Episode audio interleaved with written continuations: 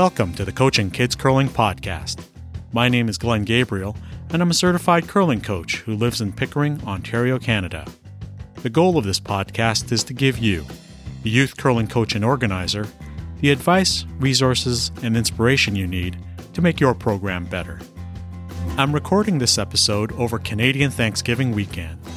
In this episode, I'm going to talk about three things. One, not running a Little Rocks program this season.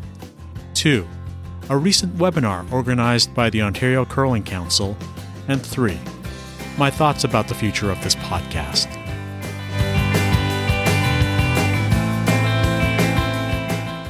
Part 1 Strange Times. Something feels weird. After a long and busy week at work, I should be happy for the Thanksgiving long weekend.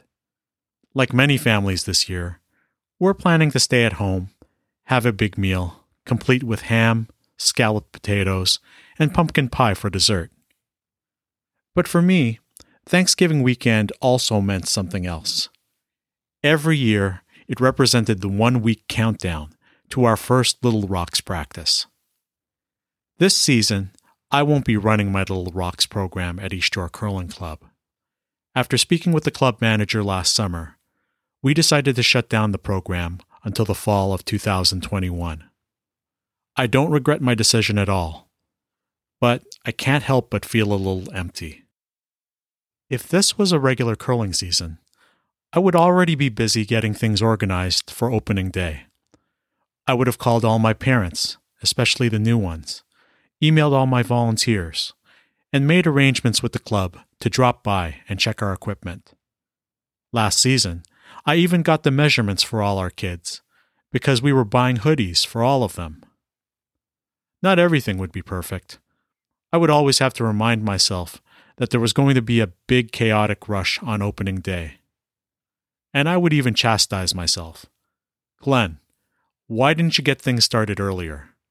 You had all off season to do this. But this isn't a regular curling season. I suddenly have my Sundays back. That said, I knew there were other clubs and other youth program organizers who were planning to reopen this season. I wasn't going to open my program, but I wanted to hear more about how they were going to make curling possible in the COVID 19 era. Part 2 Learning from Others. On Thursday, October 8th, the Ontario Curling Council hosted a webinar for youth program organizers. The goal was to share ideas for clubs who were planning to reopen their youth programs, especially Little Rocks programs. The presenters included Abby Darnley of Stroud Curling Club in Barrie, Kevin Campbell of Dixie Curling Club in Mississauga, and Laura Johnston of the North Bay Granite Club. Each speaker presented their return to play plan, and it was eye opening to see what other clubs were doing to implement their new COVID related rules and regulations. Some of the common ideas included reducing the total number of kids in a program or dividing the group into two smaller ones for two, for two different time slots. Other ideas were unique to the particular club. For example, at one club, they were planning to do their warm up in the ice shed, stretching the kids along the sideboard so that they could respect social distancing. What caught my attention was that even with just three clubs, there was still a variety of ways that each club handled its youth programming. One club uses light rocks, while another uses adult rocks. Some clubs are accepting new curlers, while others are only allowing experienced ones on the ice. There was also a very active question and answer section, and some of the topics included coach training, the use of sliders, and the status of youth bonspiels, to name a few. I plan to add the link to the webinar recording in my show notes as soon as I get it.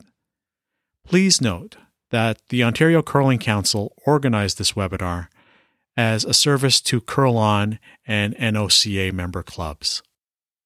Part 3 What's Next?